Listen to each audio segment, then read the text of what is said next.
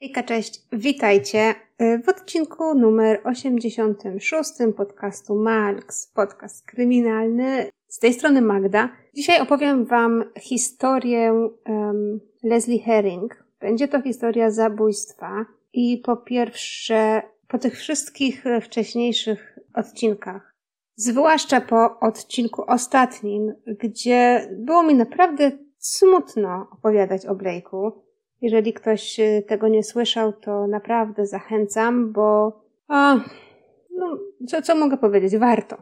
Naprawdę warto wysłuchać jego historii, nawet gdy historia nie jest zakończona happy endem. Wydaje mi się, że po tych ostatnich raz, dwa, trzy, czterech odcinkach, gdzie mówiłam Wam o tym, że historia, którą opowiadam, nie miała zakończenia w ogóle, czyli albo nie mieliśmy zabójcy, nie wiadomo było co, gdzie, dlaczego, jak, po co. Nawet nie wiemy, tak jak w przypadku Elaine Park z odcinka 84, nie wiemy, czy ta osoba żyje, czy nie, czy uciekła, czy nie uciekła, co się z nią stało. Zatem miałam taką wewnętrzną potrzebę znaleźć Wam historię, która doczekała się zakończenia. Tak mogę powiedzieć, chociaż mówię to z takim lekkim wyrazem niepewności, gdyż będzie to sprawia y, o morderstwo, jest podejrzany, gdzieś tam te puzzle się układają, ale nie mamy ciała. Mało tego, powiem Wam, że jak tylko zaczęłam, usłyszałam tą historię, zaczęłam o niej czytać, to miałam takie dwa, trzy momenty, gdzie myślę sobie, aha, dobra, no to to na pewno nie jest ta osoba, a potem sobie myślę, o naprawdę? Ha, no tak, to ma sens. Potem sobie myślę, no dobrze, idziecie tym tropem, coś pewnie znajdziecie, a jednak nie. Zatem to jest taka historia, która ma wzloty i upadki. Cóż, zapraszam Was do wysłuchania historii e, z Hollywood, historii morderstwa Leslie Herring, Oczywiście zaraz po dżinglu.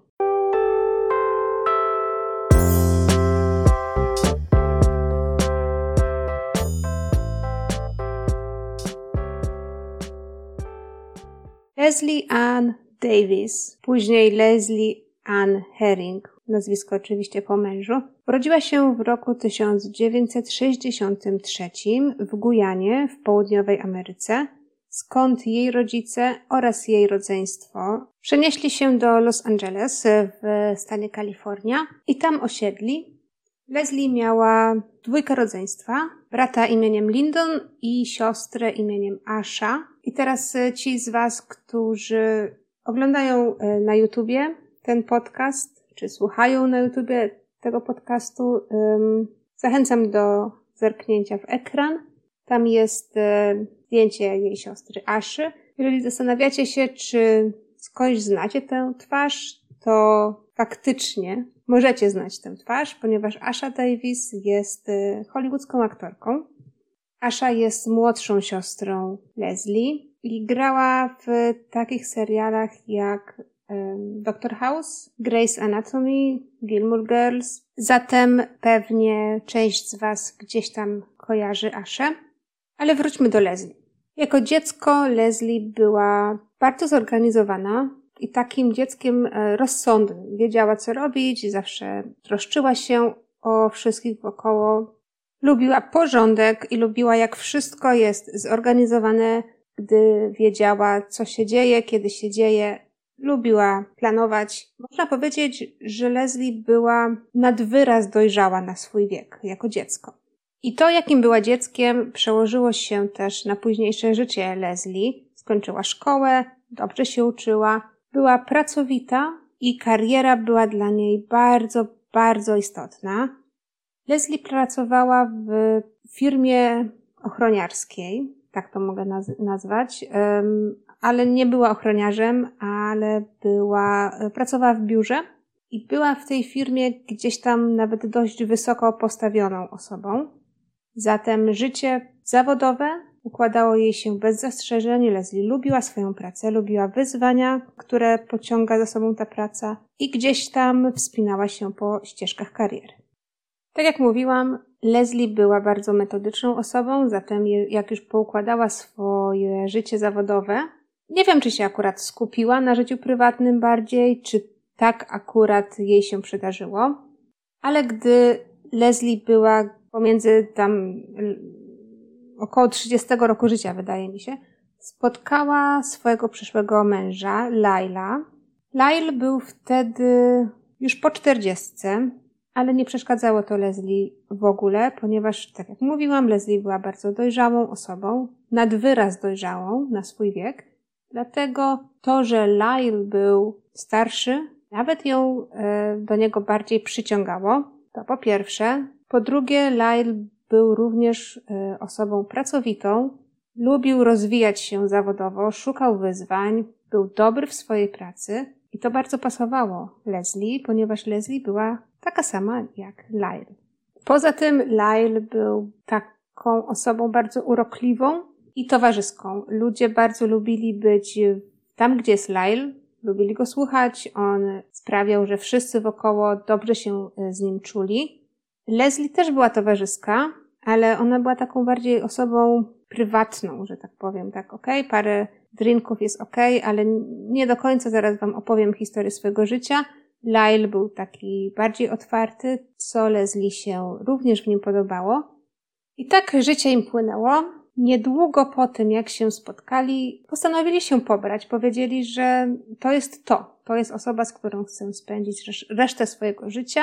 Po co czekać? Więc y, Leslie Davis y, zgodziła się wyjść za Laila i tym oto sposobem y, Leslie Davis stała się Leslie Herring. Para była bardzo szczęśliwa. Kupili dom gdzieś w Los Angeles, bo było ich na to stać. Jak mówiłam, Leslie i Lyle byli osobami, które, które ciężko pracowały, które lubiły ciężko pracować, ale też pracowały na bardzo wysokich stanowiskach, zatem mieli pieniądze, było ich stać na kupno domu.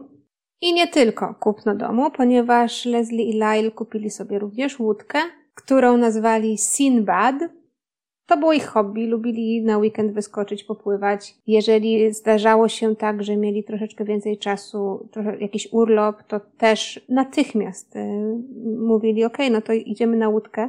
To im sprawiało przyjemność, lubili tak ze sobą spędzać czas. Poza tym, zarówno rodzina Leslie, jak i przyjaciele Leslie mówili, że okej, okay, Leslie dobrze wybrała, Lyle do niej pasuje, razem są super szczęśliwi, mają wspólne zainteresowania, bardzo tacy są ze sobą. W takim sensie, że nigdy się ze sobą nie nudzą, spędzali każdą wolną sekundę razem. Widać było, że Leslie jest szczęśliwa i spełniona. Zatem wydawało się, że, że, że to jest to, że Leslie i Lyle będą ze sobą do końca świata i jeden dzień dłużej i że będą żyli w szczęśliwym związku do późnej, późnej starości. I tu niestety przechodzimy do dnia 9 lutego 2009 roku, kiedy to Asha, siostra Leslie, dostaje telefon od szefa Leslie i szef się pyta, okej, okay, słuchaj, um, bo twojej siostry nie ma e, w pracy, trochę się o nią martwię, nic nikomu nie powiedziała, nie napisała maila, że jest chora, nie zadzwoniła, że nie przyjdzie, to nie jest do niej podobne, czy może coś wiesz? Asha oczywiście nic nie wiedziała, nie miała pojęcia, co się dzieje z Leslie, dlaczego Leslie nie jest w pracy, wiedziała natomiast jedno. Zgadzając się z szefem swojej siostry, mówi faktycznie masz rację, to nie jest podobne do Leslie. Ona zawsze by cię powiadomiła, gdyby jej plany się zmieniły. Zatem Asha po tym jak rozłączyła się z szefem siostry, zadzwoniła do brata, żeby spytać, czy Lyndon cokolwiek wie o Leslie, czy od niej słyszał, może z nią rozmawiał, ale niestety Lyndon powiedział, że, że nie, że właściwie to nie rozmawiał z Leslie już y, od paru dni, bo oboje byli bardzo zajęci, nie było czasu, nie było okazji, także on y, nie wie. Po tej rozmowie zarówno Asha, jak i Lyndon postanowili zatem spróbować skontaktować się z Lylem, czyli z mężem Leslie. Jednak Lyle również nie odbierał telefonu. Zarówno Asha, jak i Lyndon próbowali skontaktować się z nim parokrotnie, bezskutecznie, no i tu zaczyna się y, spirala myślenia o złych zdarzeniach. Zarówno Asha, jak i Lyndon y, mówili, że mieli przeczucie, że coś się złego stało, że nie tylko coś złego stało się Lindsay, ale też y, coś złego stało się jej mężowi. Może zostali porwani, mieli przecież pieniądze, mogli zostać porwani, nawet to jest Los Angeles, mogli zostać porwani bez powodu, mogli wyjść gdzieś wieczorem, ktoś mógł ich zamordować. Mogli y, na przykład zdecydować się w, y, poprzedniego dnia wybrać na łódkę. Mogło się coś stać, łódka mogła zatonąć, oni mogli utonąć. Rodzeństwo postanowiło działać i niebawem podjechali pod dom Laila i Leslie. Ich mieszkanie wydawało się w porządku z zewnątrz. Drzwi były zamknięte, okna nie były wybite. Asza próbowała dzwonić kilkakrotnie, zarówno telefonem, jak i dzwonkiem e, do drzwi. Nikt jednak nie odbierał. Wydawało się, że nikogo nie ma w środku. I w tym momencie co im pozostało? Rodzeństwo poszło na policję zaraportować zniknięcie małżeństwa. Do mieszkania pary przyjechała policja, wyważyli drzwi, żeby sprawdzić, może gdzieś w środku są zwłoki. Takie sprawy się zdarzają. Jeszcze raz, to jest Los Angeles, tam jest dużo ludzi i nie wszyscy są normalni. Ale nic nie było. Pierwsze oględziny domu nie wykazały niczego dziwnego. Nic też nie zostało skradzione. Mieszkanie pary wydawało się e, no, takim mieszkaniem, gdzie oboje pracują, wyszli do pracy i wrócą za, za tam, nie wiem, 9 godzin. Jedyna rzecz, e, właściwie dwie małe rzeczy, które były troszeczkę ponad normę dla wszystkich, którzy znali Leslie, było po pierwsze skłębione ręczniki na podłodze w łazience. Wydawało się, że jakby była może jakaś malutka powódź, w sensie, nie wiem, woda wyciekła skądś, albo przelała się na przykład z wanny i była na podłodze i ktoś szybko po śpiechu y, chciał wytrzeć tą wodę kilkoma ręcznikami i zapomniał je wszystkie rozwiesić. Parę ręczników było rozwieszonych do wyschnięcia, ale było też parę, które się tak y, były skłębione na podłodze. Te ręczniki w tym kłębku, które były na wierzchu, były już wyschnięte, ale te pod spodem były jeszcze mokre. Zdawało się więc, że jeżeli jakakolwiek woda się tam wylała, no to nie zdarzyło się to w przeciągu dwóch, trzech godzin, tylko to było na przykład dzień wcześniej albo w nocy. Druga rzecz była świeczka, a właściwie wosk ze świeczki, który rozlał się po kuchennym stole. Leslie była osobą dosyć taką, y, która lubiła porządek. I jeżeli świeczka by się przewróciła i stopiony wosk by wylał się gdziekolwiek, no to Leslie zaraz by to posprzątała. Także te dwie rzeczy były, no nie w, nie w typie Leslie, no ale to nie były jakieś rzeczy nad wyraz dziwne.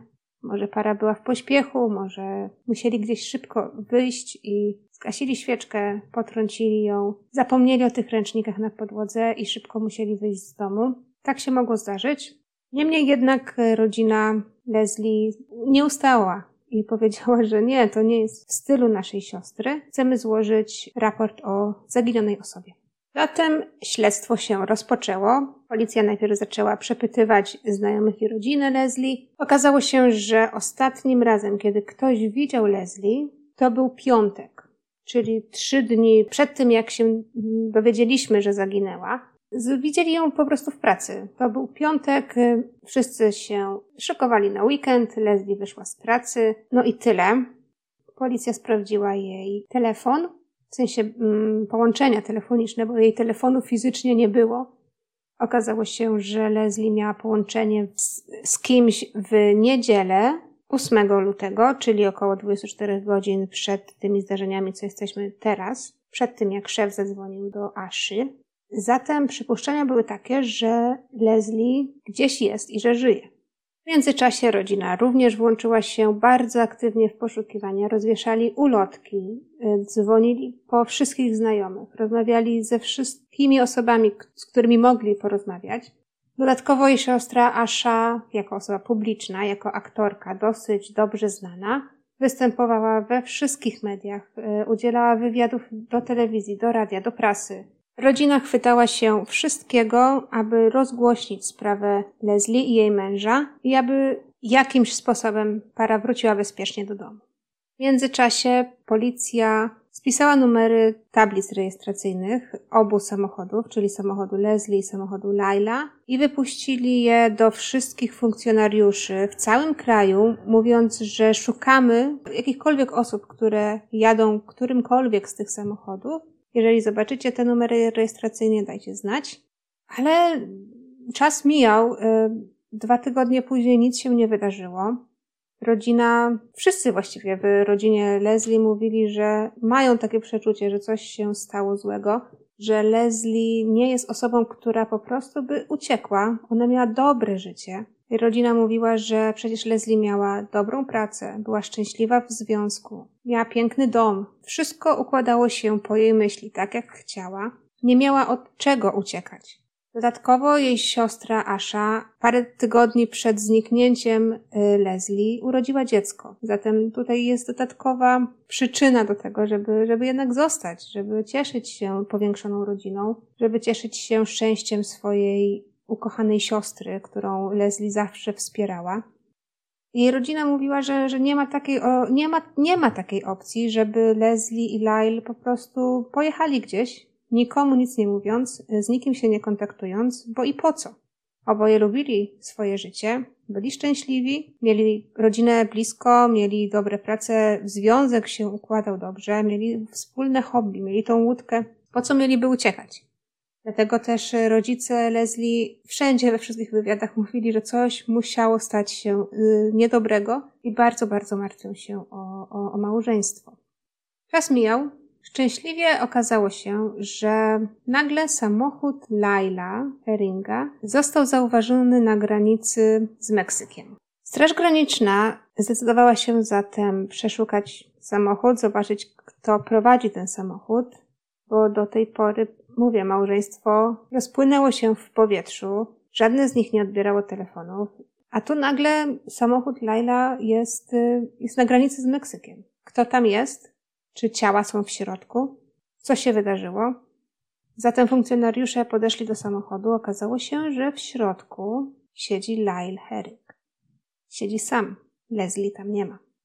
Policja natychmiast wzywa Laila na posterunek i zaczyna go przesłuchiwać, bo no coś jest na rzeczy. Jest Lyle, nie ma Leslie. I na pytanie policjantów, gdzie jest twoja żona, Lyle odpowiada, e, nie wiem.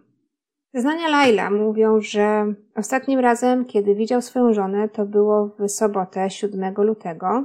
Para dość mocno się pokłóciła, poszli spać w złości, a gdy Lyle obudził się kolejnego dnia, Leslie nie było w domu.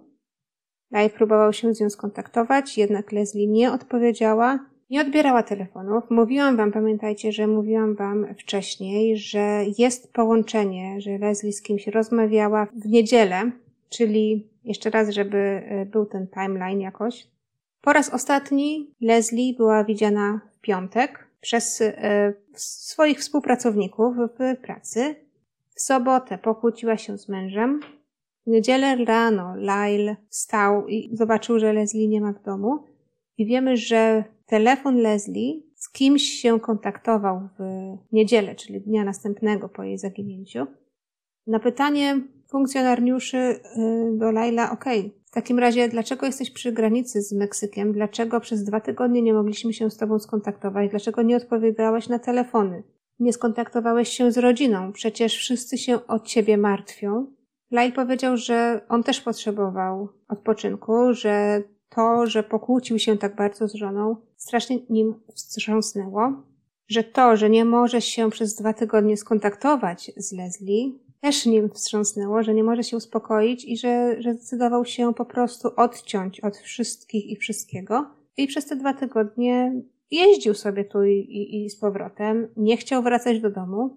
Jedyne co, to próbował e, tylko dzwonić i pisać do swojej żony, ale jednak nie otrzymywał od niej żadnych odpowiedzi. Pomyślał zatem, że żona potrzebuje troszeczkę czasu dla siebie, że nie chce jej męczyć swoim towarzystwem i że on też się trochę oddali na pewien czas. No i że może kiedyś, e, niedługo wszystko będzie dobrze w ich małżeństwie.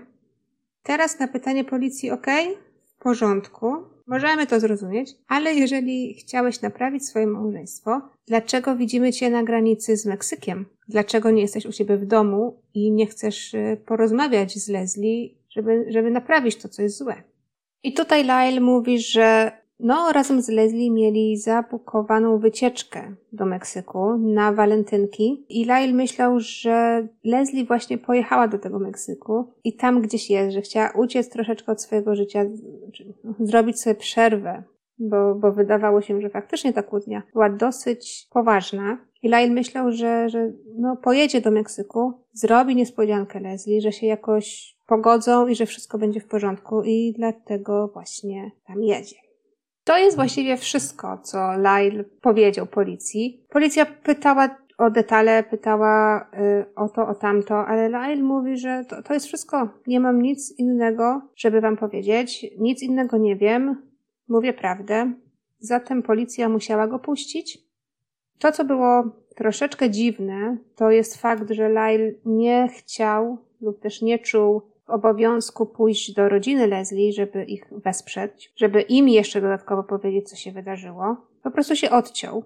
I wtedy policja powiedziała rodzinie Leslie, że według nich Lyle nie jest podejrzanym, że być może wie coś więcej niż im powiedział, ale nie wydaje im się, żeby Lyle był zamieszany w jakiekolwiek morderstwo. Leslie, jeżeli takie, takowe było, może Lyle nie umie sobie poradzić z tym, co się wydarzyło. Przecież jego ukochana żona zniknęła, nie wiadomo, co się z nią dzieje, nikt nie może się z nią skontaktować.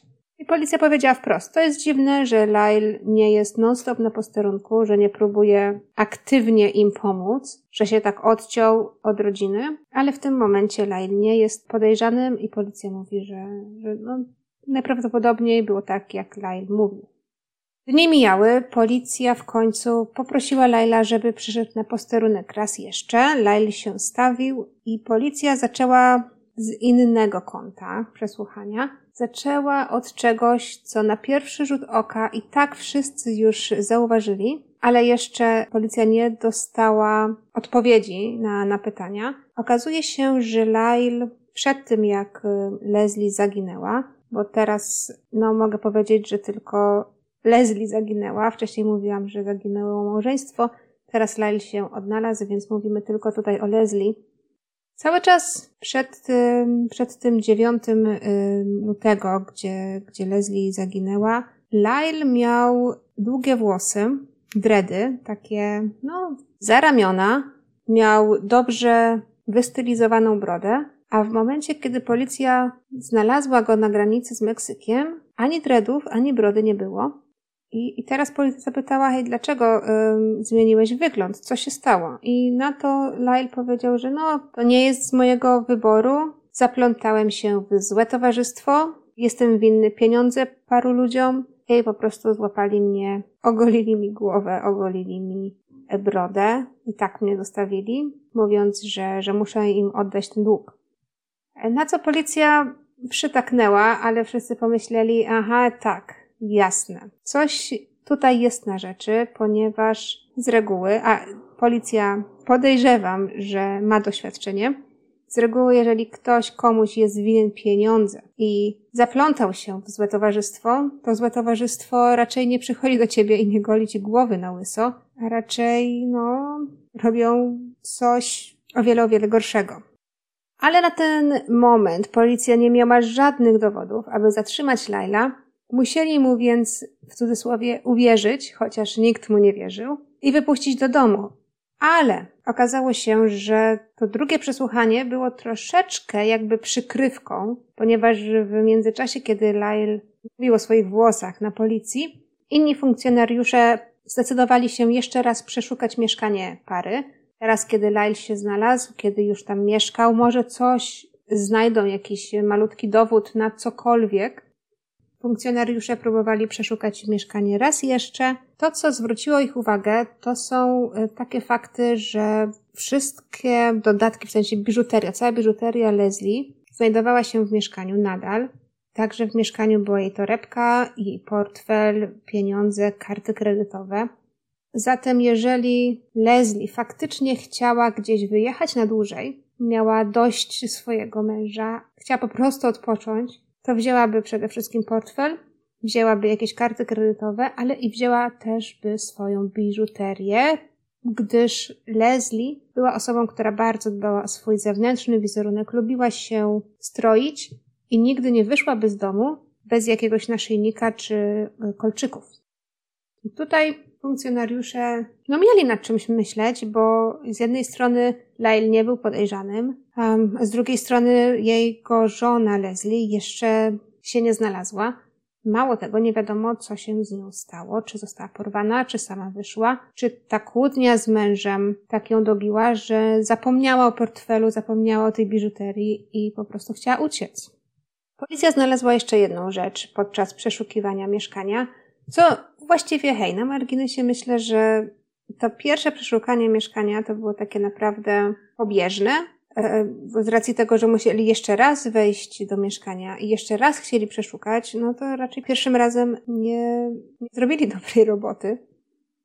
No nieważne, policja znalazła liścik napisany przez Leslie. Ten liścik był do jej męża Laila i w tym liściku Leslie żaliła się e, mężowi, że trochę się martwi o ich przyszłość, a przede wszystkim martwi się o nawyki Laila, jeżeli chodzi o pieniądze. Okazuje się, że Lail w tamtym momencie nie miał pracy. Nie wiem, czy go e, z tej pracy zwolniono, czy może sam zdecydował się odejść, ale w tamtym momencie, czyli w lutym 2009 roku, Lyle na pewno nie miał pracy i Leslie pisała, że w takim razie no, musi uważać na to, jak wydaje swoje pieniądze, nie może żyć na takim poziomie, jak żyli wcześniej, bo utrzymują się tylko z jednej wypłaty i z oszczędności, które wcześniej udało im się zgromadzić. A Lyle wydawało się, że żyje tak, jak żył wcześniej. I w tym liściku Leslie e, mówiła jako przykład, że no nie możemy sobie już dłużej pozwolić na to, żeby wydawać 1200 dolarów na podróż do Meksyku, na walentynki, bo to jest za drogo.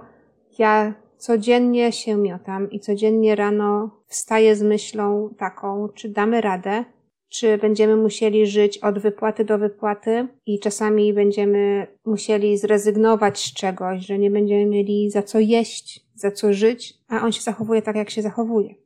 Miała kolejny dowód na to, że coś w tej perfekcyjnej relacji małżeńskiej coś nie gra. Wydaje mi się, że Leslie, jako osoba, która była, tak jak mówiłam na samym samym początku, była pracowita i bardzo sfokusowana na swoją karierę, nie miała w zwyczaju y, żyć w taki sposób. Wcześniej, jak poznała Laila, oboje mieli bardzo dobre prace. Potem Lail został bezrobotnym, a okazuje się, że ich sposób życia się w ogóle nie zmienił. Zatem Leslie nie była przyzwyczajona do tego, że musi liczyć pieniądze, i, i w swoim liście pisze, że nie może tak być, że, że będziemy żyć um, od wypłaty do wypłaty, że to jest coś, co ją przeraża. W swoim liście też w paru momentach, pisząc słowo mąż, Leslie wkłada to słowo w cudzysłów, pokazując tak jakby, że Lyle nie do końca wywiązuje się z, ze swoich obowiązków, nie do końca jest tym mężem, który jest głową rodziny, który dba finansowo o to, żeby rodzina żyła w porządku i na dobrym poziomie. I tutaj znowu policja, oprócz tych problemów finansowych, mówi, że znaleźli dowód na to, że w tym małżeństwie faktycznie coś złego się dzieje. Niekoniecznie tutaj chodziło o ten jeden wieczór, gdzie się pokłócili, ale już od pewnego czasu narastało, narastało jakieś takie animozje, e, niedopowiedzenia i, i ten brak pieniędzy, że Leslie nie tylko musiała to wszystko wylać na papier, ale być może odeszła, albo być może coś innego się wydarzyło. Dodatkowo policja znalazła w torebce Leslie rachunek z kawiarni Starbucks. Rachunek był z 13 lutego czyli cztery dni po tym, jak y, Leslie zniknęła.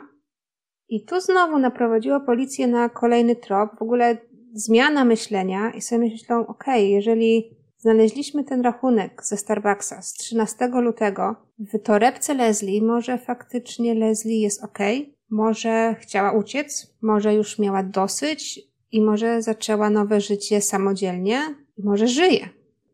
To był ogromny dowód, ponieważ policja zanotowała lokalizację Starbucksa, zanotowała dzień i zanotowała godzinę.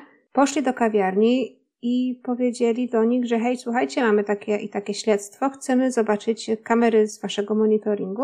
Poszukamy Leslie Herring i mamy dowód na to, że kupowała tutaj kawę 13 lutego. Kawiarnia oczywiście zaczęła współpracować z policją, dlaczego by nie. Jak nagrania z monitoringu doszły na posterunek, okazało się, że Leslie nie kupiła tej kawy. Mało tego, policja na nagraniu zobaczyła Laila wchodzącego do kawiarni, kupującego kawę, biorącego rachunek i wychodzącego z kawiarni. Lail miał jeszcze wtedy długie dredy. Tutaj teraz policja, no jeżeli nie zapaliło im się milion czerwonych lampek do tej chwili, to od tej chwili Lail w oczach policji był głównym podejrzanym. Wydawało się, że Lail jakby chciał na siłę przekonać policjantów, że Leslie żyje, że ma się dobrze, że chodzi do Starbucksa, że pije kawę, że żyje swoim życiem i z nikim się nie chce tym życiem dzielić. Wydawało się, jakby Lyle zrobił to naumyślnie, bo dlaczego by miał rachunek za kawę, za którą Leslie nie zapłaciła i której nie wypiła? Dlaczego ten rachunek miałby być w jej torebce? To jest dosyć dziwna rzecz. Lyle i Leslie mieli takie małżeństwo dosyć e, otwarte w tym sensie, że no nikt nikomu może nie grzebał w telefonie, ale Leslie ogółem nie miała nic przeciwko temu, jeżeli Lyle coś włoży czy wyjmie z jej torebki. No ale no raczej nikt nie ma w zwyczaju wkładać rachunków z kawiarni do cudzych torebek, bo i po co miał to robić. W międzyczasie, jak policja czekała na to nagranie monitoringu, Lyle jakby się zmienił z takiej osoby, która nie chciała z nikim rozmawiać i nie chciała z nikim dzielić się e, wydarzeniami z życia. Lyle nagle zaczął udzielać wywiadów, nagle zaczął pokazywać się w telewizji, nagle zaczął apelować do słuchaczy, do widzów, że, że jego żona zaginęła i że, że nadal jej szukają i że nadal nie ma odpowiedzi, gdzie Leslie może być. To zapaliło kolejną czerwoną e, lampkę w umysłach policjantów, bo dlaczego Lyle tak nagle się zmienił? Jeżeli mamy do czynienia z osobą zaginioną, to liczy się każda minuta, każdy dzień, a Lyle na samym początku nie chciał z nikim rozmawiać. Dlaczego rozmawia ze wszystkimi właśnie teraz? Z tymi wszystkimi podejrzeniami i znakami zapytania policja zdobyła nakaz aby skonfiskować laptop i telefon Laila. Przeszukała oba urządzenia i okazało się, że w poniedziałek 9 lutego, czyli w dniu zaginięcia Leslie, Lyle kontaktował się z Leslie parokrotnie, dzwonił na jej telefon i uwaga, za każdym razem Leslie odbierała. Teraz policja myśli, okay, no to super, mamy kolejny dowód na to, że Leslie może żyć, może, takie mieli przypuszczenie, może Leslie faktycznie chciała uciec, ale jest w zmowie ze swoim mężem. Mąż wie, gdzie Leslie jest, ukrywa to, ponieważ Leslie go to prosi. Okazało się, że policja poszła o krok dalej, próbowała namierzyć dokładną lokalizację obu telefonów, czyli telefonu Laila i telefonu Leslie, w momencie, kiedy te połączenia w poniedziałek były odbierane. I okazuje się, że oba telefony były w tej samej lokalizacji. Czyli w momencie, kiedy Lyle dzwonił do Leslie i w momencie, kiedy Leslie odbierała telefon, te telefony były w tym samym miejscu. Tak jakby były na przykład w tym samym um, hotelu albo gdzieś w lesie w tej samej lokalizacji. No i tutaj pewnie też już tak myślicie. No nad wyraz dziwne, tak mogę to y, skomentować. Wydaje się, że Lyle próbował zatuszować to, że jego żony nie ma, ale dlaczego miałby to robić? No, policja już w tym momencie nie zajmuje się niczym innym, jak tylko śledzeniem Laila i jego kroków, ponieważ wydaje im się, że to jest jedyne wyjście, że Lyle coś wie, czy Leslie nadal żyje, czy może, no niestety, znajdą ją martwą, ale Lyle coś wie i nie chce się tym z nikim dzielić. Policja na tę chwilę zaczęła znowu przesłuchiwać wszystkich w gronie znajomych i rodziny pary i okazuje się, że kuzyn Laila, Malcolm, przypomniał sobie coś, e, na co wcześniej nie zwrócił uwagi. Malcolm powiedział, że no tak, było coś takiego na początku lutego. Ja odwiedziłem swojego kuzyna, odwiedziłem Laila ale Lyle nie chciał wpuścić mnie do domu. Spotkaliśmy się na parkingu i Lyle zachowywał się dosyć dziwnie. Mówi, że spotka go za wszystko kara i że, że no, będzie się smażył w piekle. I Malcolm wtedy pomyślał, że coś się dzieje z Lylem, że coś może się wydarzyło, może miał sprzeczkę z Leslie. chciał dla niego być dobrym wsparciem, ale też y, gdzieś tam z tyłu głowy miał takie przeczucie, że hej, może coś się wydarzyło, może Lyle zrobił coś, czego nie chciał zrobić i teraz dlatego mówi wszystkie te bzdurne rzeczy, że się będzie smażył w piekle. I Malcolm powiedział Lyle'owi, że słuchaj, czy mogę skorzystać z twojej łazienki? Czy mogę wejść na górę i skorzystać z ubikacji? Ponieważ chciał zobaczyć, czy w domu, czy w środku wszystko jest w porządku. Dlaczego Lyle nagle nie chce wpuszczać Malcolma do domu? Dlaczego mają się spotykać na parkingu? Lyle powiedział, że nie. Że nie wpuści go do domu, że nie chce i że bardzo przeprasza. I Malcolm w tamtej chwili pomyślał, że okej, okay, Lyle zachowuje się dosyć dziwnie, no ale okej, okay, nie, nie wiedział, wtedy Malcolm nie wiedział, że Leslie e, zaraz będzie osobą zaginioną. Myślał, że wszystko jest w porządku, że może Lyle faktycznie ma jakiś gorszy dzień, że może faktycznie coś powiedział e, do Leslie, dwa słowa za dużo. E, wrócił do domu, no ale po tych wszystkich zdarzeniach i po tych wszystkich informacjach, które otrzymał, Teraz zaraportował policji, że takie zdarzenie miało miejsce na początku lutego w okresie zaginięcia Leslie, co dla policji było tylko jeszcze kolejnym dowodem na to, że Lyle jest bardzo, ale to bardzo podejrzany. Mamy jeszcze dodatkowe zeznanie sąsiadów pary, czyli sąsiadów Leslie i Laila. Sąsiad zeznał, że w sobotę 7 lutego, czyli dwa dni przedtem, e, jak Leslie została zgłoszona jako osoba zaginiona, ten sąsiad widział Laila na korytarzu ich kompleksu mieszkaniowego, kiedy to Lail wiózł zawinięty dywan. To wszystko działo się około północy i wtedy sąsiad pomyślał, że okej, okay, no jakby nic nadzwyczajnego, po prostu robią jakieś przemeblowanie, zmieniają dywan, y, no, cokolwiek. No ale w momencie, kiedy, kiedy ten sąsiad zobaczył, że tyle się dzieje, że, że Leslie i Lyle, tak dużo się o nich mówi w telewizji, uznał, że ten zawinięty dywan był dosyć luźno zawinięty. Nie był tak zawinięty, wiecie, by zajmował jak najmniej miejsca, tylko był tak zawinięty dosyć e, szeroko i uznał, że może to być jakaś wskazówka, może w tym dywanie były zwłoki. To zdawało się, że y, właśnie był taki ostatni gwóźdź do trumny, że tak powiem, dla Laila, a dla policji to była ostatnia część układanki, którą y, musieli ułożyć, aby już tak faktycznie i na serio spojrzeć na Laila jako na osobę podejrzaną albo nawet jako na zabójcę. Teraz, gdy policja miała jakikolwiek fizyczny ślad, czyli ten dywan, zdecydowali się włączyć do sprawy psy tropiące. Psy faktycznie wytropiły, bo Lyle miał dwa samochody. W obu tych samochodach psy zasygnalizowały, że czują zapach zwłok. To był ogromny przełom w śledztwie, jednak niewystarczający do tego, aby jeszcze aresztować Laila. Dlatego policja zdecydowała się nie informować nikogo o tym wyniku śledztwa. W zamian za to przyczepili do samochodów Laila GPS z taką myślą, że Lyle w całym tym zamieszaniu, które jest teraz wokół sprawy Leslie, że on kiedyś wróci do miejsca, gdzie zakopał te zwłoki, a oni będą mogli go wytropić, nie wiem, wygrzebać zwłoki z ziemi, czy, czy zanurkować w jeziorze i, i znaleźć Leslie. Bo na tamtą chwilę policja była już przekonana, że niestety nie szukają osoby żyjącej, a ciała Leslie. I okazało się, że policja trzeciego dnia miała szczęście. Pierwsze dwa dni Lyle no, nie robił nic nadzwyczajnego, chodził do pracy, spotykał się z rodziną, ale trzeciego dnia Lyle wstał o godzinie 6 nad ranem i pojechał do pobliskiego parku, oddalonego około 5 kilometrów od domu, co było niezwykłe dla Laila, bo on się tak zazwyczaj nie zachowywał i zazwyczaj nie wstawał aż tak rano.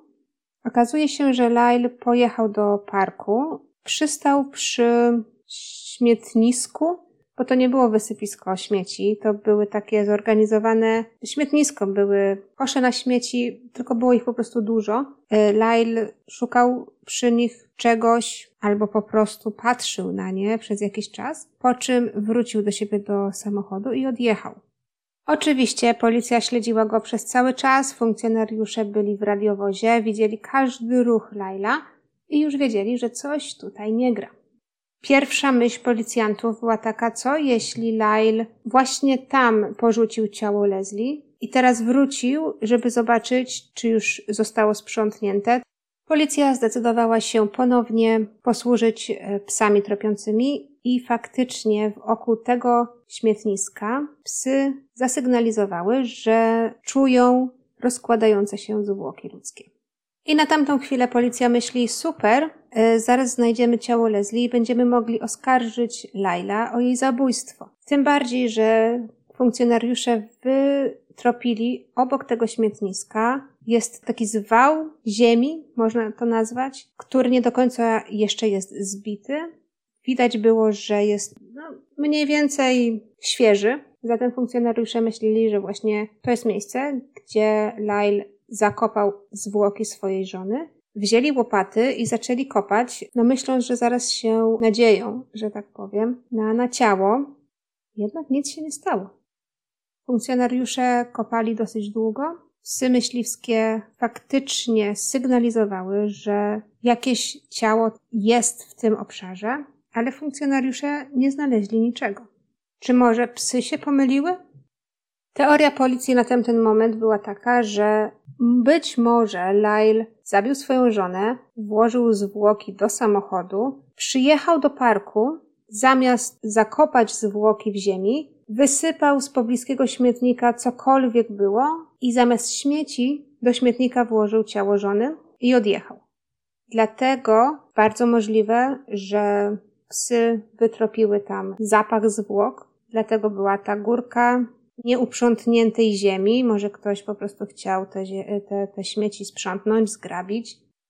No ale jakby teoria teorią ym, była dobra, albo może powiem prawdopodobna, jednak e, wskazywało na to, że w takim momencie, jeżeli parę tygodni temu Lyle faktycznie wyrzucił zwłoki swojej żony do śmietnika i ten śmietnik potem pojechał na wysypisko śmieci, na takie wiecie, już duże, duże wysypisko, gdzie śmiecie się zwalają jedne na drugie, no to jest bardzo mała szansa na to, że te zwłoki kiedykolwiek zostaną odnalezione, a może już zostały zutylizowane, nie wiadomo.